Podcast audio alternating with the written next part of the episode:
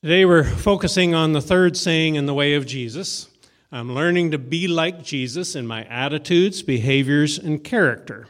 In particular, about having a servant attitude. We deal with servers all the time. If we go to the cashier at a store, or get waited on at a coffee shop, or in a restaurant, there are some funny stories about servers. They have to deal with all sorts of situations that may be quite beyond their control yet they have to satisfy the customer, who, of course, you know, is always right. There once was a man from Peru who found a cockroach in his stew. Said, The waiter, don't shout and wave it about, or the others will all want one too. or this one. A woman was eating her meal in a fancy restaurant when she noticed something in her water glass. She called the waiter over and demanded, What's this fly doing in my water? The waiter leaned over, observed a second, and then remarked dispassionately, Madam, it would appear to be the backstroke. One of the hallmarks of Christian faith ought to be our servant attitude. Jesus told his disciples in Mark 10:45, "For even the Son of Man did not come to be served, but to serve and to give his life as a ransom for many." Why did Jesus say he came? What was his purpose? To serve by giving his life, pouring it out as a ransom to buy us sinners back for a holy God. Another occasion, when the disciples were arguing amongst themselves who was the greatest, Jesus asked, Luke 22, 27, For who is greater, the one who is at the table or the one who serves? Is it not the one who is at the table? But I am among you as one who serves. So it's clear Jesus saw his role as involving servanthood and wanted his disciples to learn the same approach. But there are servants and there are servants. Sometimes helping can become manipulative, disempowering, dependency creating. With a, a spouse that was somewhat disabled, you had to always kind of play this judgment call of do I help? Do I let her do it herself? Uh, you don't want her to become weaker by not doing it herself. So, a classic example of helping too much is Charles Dickens' fictional character Uriah Heep in David Copperfield. Wikipedia notes his character is notable for his cloying humility, obsequiousness, and insincerity, making frequent references to his own humbleness. To be obsequious means to be servile, flattering, cringing, fawning. The servant's supposed humility may, in fact, be a hypocritical cover for evil schemes to create dependency and take over control of the master's property, which Uriah was trying to do. So let's spend some time this morning learning from God's Word what it means to be a servant in a Christian sense, like Jesus. Does it mean becoming a doormat and letting people walk all over you to get their way? Jesus preserved his respect and dignity as our sovereign Lord, despite abasing himself totally in order to save us. Our scripture readings involve the very practical matter of how power is used in relationships in daily life. They deal with obedience and submission, two words not very popular in today's freedom loving, independence worshiping world. Yet, some yielding to authority and persuasion is necessary in any relationship, for there is to be order amongst basic structures of society, in a marriage, in the family, in the workplace. Can we really learn to serve others and cooperate with others' orders when they are charged with the responsibility and we aren't? Our two passages describe the relationship between slaves and their masters. The Bible acknowledges slavery but does not endorse it. In fact, Christian teaching carries within it the seeds that would eventually bear fruit in the emancipation of millions. Galatians 3:28. There is neither Jew nor Greek, slave nor free, male nor female, for you are all one in Christ Jesus. That's so radical. It recognizes the God created imago Dei, image or likeness of God as a person, that he has put in each person regardless of skin color. This past Monday saw the celebration of Martin Luther King Jr. Day, born 90 years ago on January 15th. This American pastor was instrumental in the fight against discrimination and segregation on the basis of color. Martin Luther King Jr. said, Injustice anywhere is a threat to justice everywhere. Also, the time is always right to do what is right. And here's one that relates to servanthood. Life's most persistent and urgent question is What are you doing for others? What are you doing for others? Most persistent question.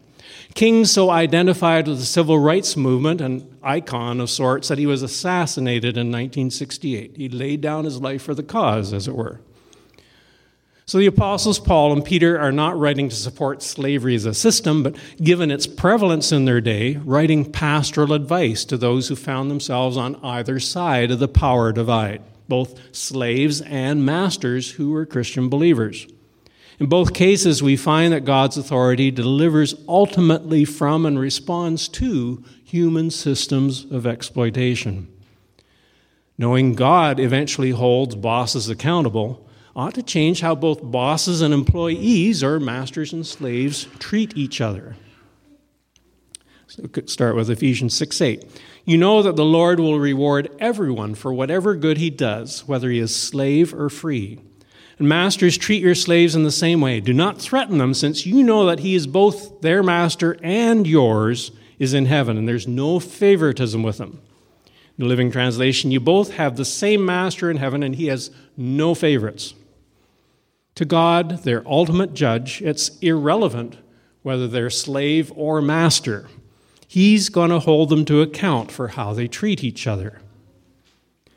For believers, 2 Corinthians 5:10 holds, "For we must all appear before the judgment seat of Christ, that each one may receive what is due him for the things done while in the body, whether good or bad."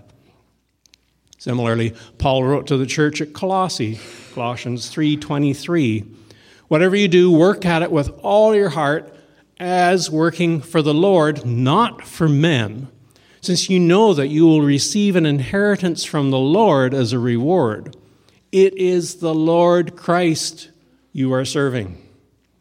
Think of that when you're going to work tomorrow. Jesus, I'm serving you. I'm on your payroll, sort of, as it were. Yeah. For a Christian employee, it's not just my boss that is boss. All must one day answer to God. It's Jesus I must care about most about pleasing he will someday bring to account even the world's most unbearable tyrant. So it's as if, Ephesians 6 7 says, serve wholeheartedly as if you were serving the Lord, not men. This fact that God holds accountable both slave and master and accords them both the same dignity, the same right to stand before Him and be appraised and rewarded, treated as persons, responsible, moral agents. This carries within it the truth that affords a tired African American woman the dignity to sit wherever she wants on the bus. One more quote by MLK before we leave this topic of slavery per se. It says, Everybody can be great because anybody can serve. You don't have to have a college degree to serve. You don't have to make your subject and verb agree to serve. You only need a heart full of grace, a soul generated by love. End quote. So we saw that God's authority delivers ultimately from and responds to human systems of exploitation. Next, we serve others, but not as their slaves primarily.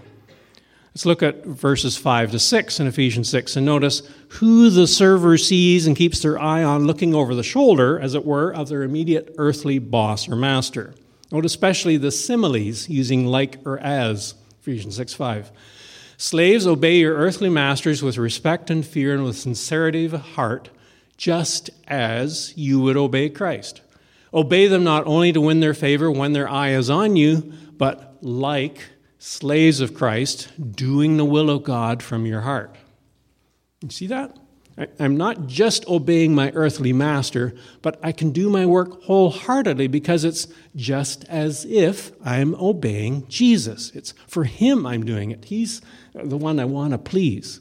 It's like I'm being Jesus' slave. So, of course, I want to serve well in order to please Him, even when my earthly master or foreman isn't there to watch what I'm doing.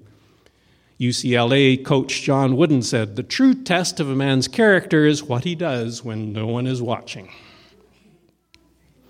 As Christians, when we operate in submission and show respect toward those above us in a chain of authority, it's also because we're conscious of Jesus Christ, our ultimate Lord and Master, who stands at the very head of all chains of authority in the universe.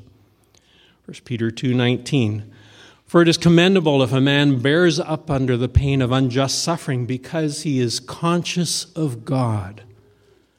But how is it to your credit if you receive a beating for doing wrong and endure it? But if you suffer for doing good and you endure it, this is commendable before God. Now, you see the point Peter's making? Even when we're being abused, even when we're being treated unfairly and unjustly, we are helped to bear it by the knowledge that God knows. God is tracking it. God will someday settle the score. Helen Roseveare was an English medical missionary in Congo from 1953 to 73, 20 years. During the Simba uprising in 1964, she was brutally beaten and raped twice by government soldiers. How does one remain conscious of God during such unjust and cruel treatment? Phil Callaway writes that Roseveare recalls When I was being driven down the corridor of my home by those rebels, panic nearly seized my heart. But God stepped in. I did not see a vision or hear a voice, but I just knew He was there and in charge, and I had nothing to fear. God seemed to whisper to me, Can you thank me? I was ready to almost shout, No, this has gone too far, when I realized that the Lord was saying, Can you thank me for trusting you with this situation?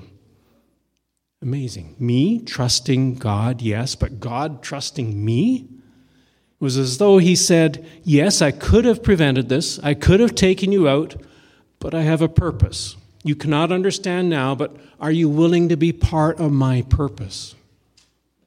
Yes, God, I tried to whisper back. If you have a purpose in all this, thank you for trusting me to be part of it. And immediately I was flooded by his peace and a huge sense of privilege. End quote, Helen Roseveare. We can submit even to such atrocious moments by seeing the one who is supreme, keeping conscious of God.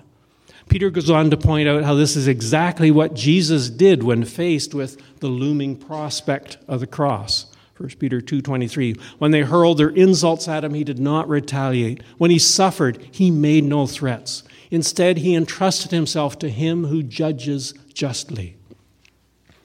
Jesus gave all the abuse and pain and unfair treatment over to his heavenly Father. As he prayed in Gethsemane, 1436, Abba, Father, everything is possible for you. Take this cup from me, yet not what I will, but what you will. So, we know God's ultimately in charge and holds what happens on this planet to account in the end.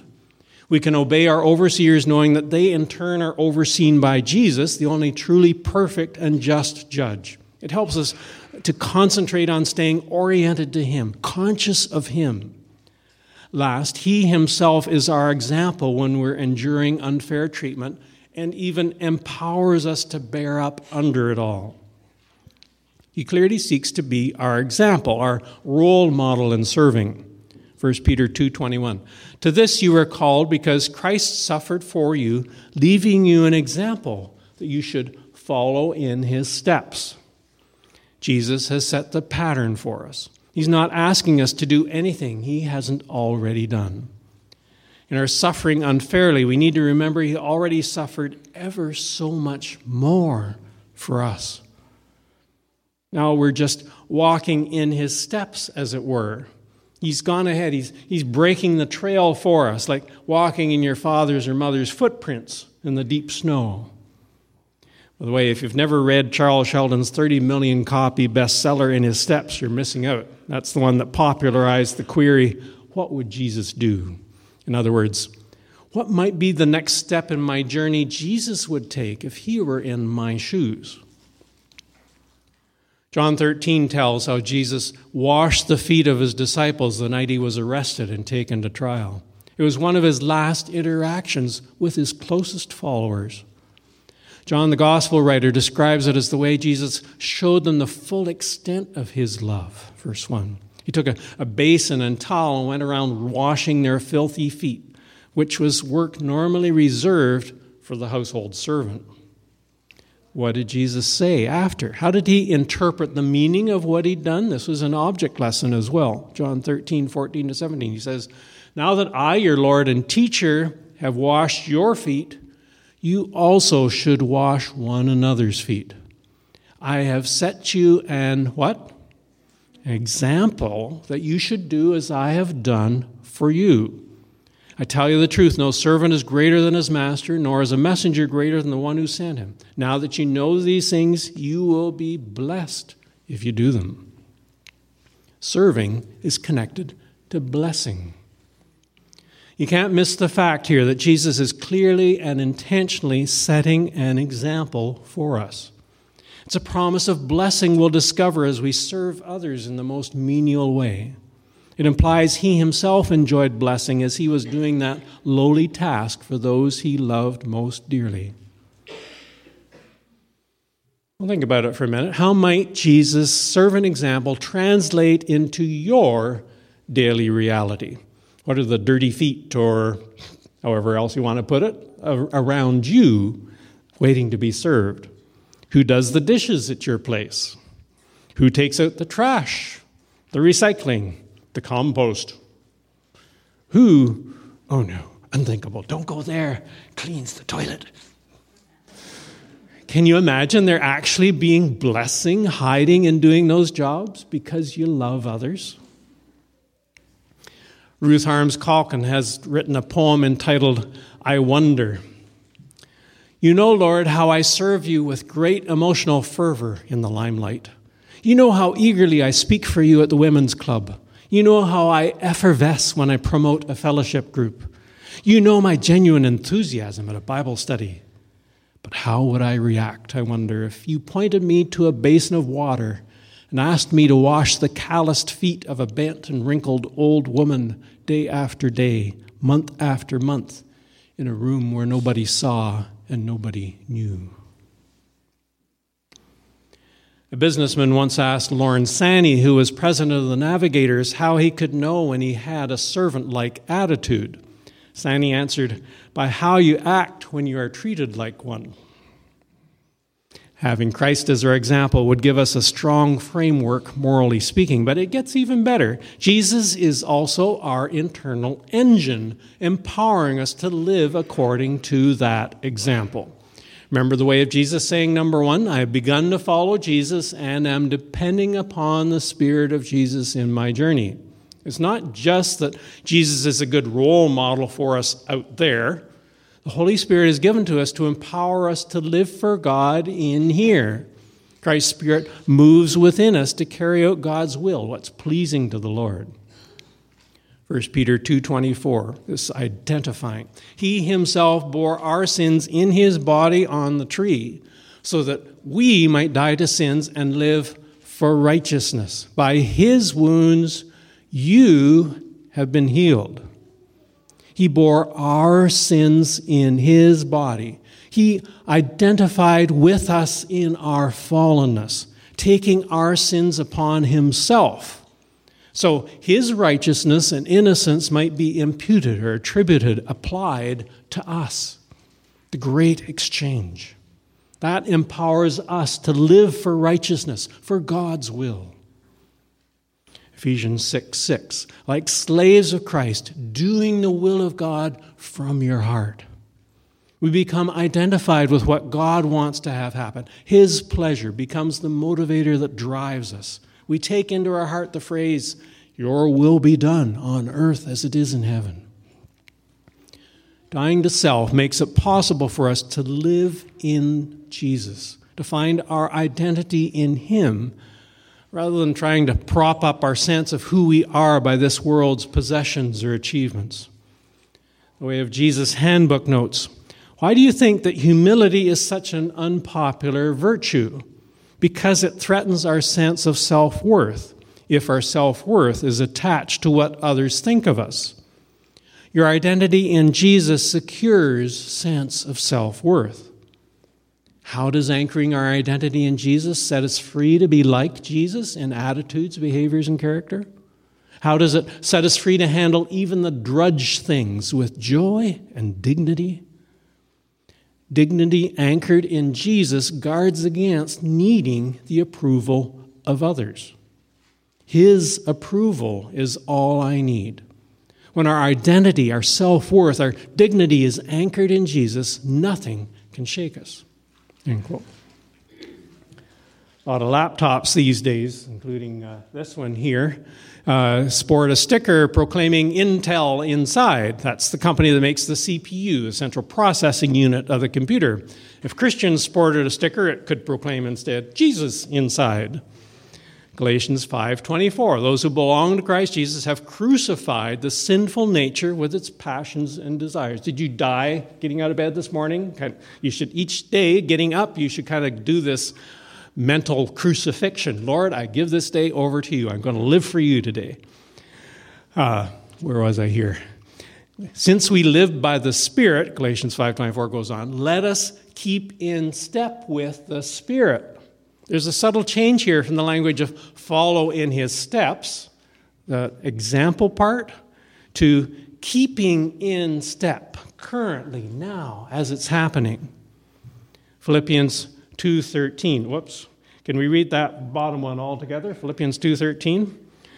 Uh, for it is God who works in you to will and to act according to his good purpose. Who's working in you? God. Yeah. Pretty amazing. Pretty awesome. Hallelujah.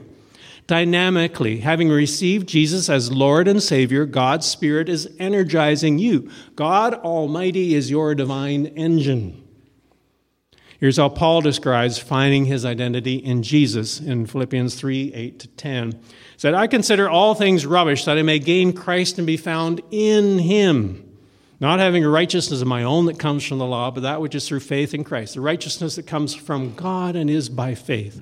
I want to know Christ and the power of his resurrection and the fellowship of sharing in his sufferings, becoming like him in his death.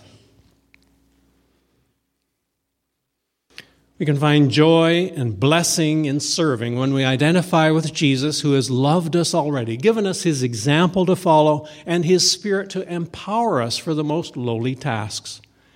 Even if others were to treat us like a doormat, Jesus knows all that goes on and will reward us accordingly. Our dignity is safeguarded in Him. Question is Are we ready to roll up our sleeves and put the Spirit's engine into gear by loving others around us in practical ways? Bruce Thielemann, a, a pastor in Pittsburgh, was talking with a parishioner who said, you preachers talk a lot about do unto others, but when you get right down to it, it comes down to basin theology. Thielemann asked, Basin theology? What's that? The man replied, Remember what Pilate did when he had the chance to acquit Jesus? He called for a basin and washed his hands of the whole thing. But Jesus, the night before his death, called for a basin and proceeded to wash the feet of the disciples. It all comes down to basin theology. Which one will you use? How is our PNG team showing love to fellow Christians in Papua New Guinea? By serving them, pouring concrete, replacing well pumps. How low can you go? A student at a Bible school in the Philippines became disturbed over the condition of the men's restrooms since they always seemed to be neglected in the cleaning routine. When nothing was done to eliminate the filth, he took matters into his own hands and complained to the principal of the school. A little while later, the student noticed that the problem was being corrected, but he saw with amazement that the man with the mop and pail in hand was the principal himself. Later, the student commented, I thought that he would call a janitor, but he cleaned the toilets himself. It was a major lesson to me on being a servant, and of course, it raised a question in my own mind as to why I hadn't taken care of the problem. Let's pray. Lord, we thank you for loving us so much that you went through such torture and pain to bring us to God. Thank you for your love put into action. Thank you for making this so vivid in washing the disciples' feet just the last night you were with them. Lord, uh, help us with this coming week, with the situations we encounter. Help us to roll up our sleeves and just get real practical with the love that you want us to show others. And help us to discover the blessing in serving. In Jesus' name, amen.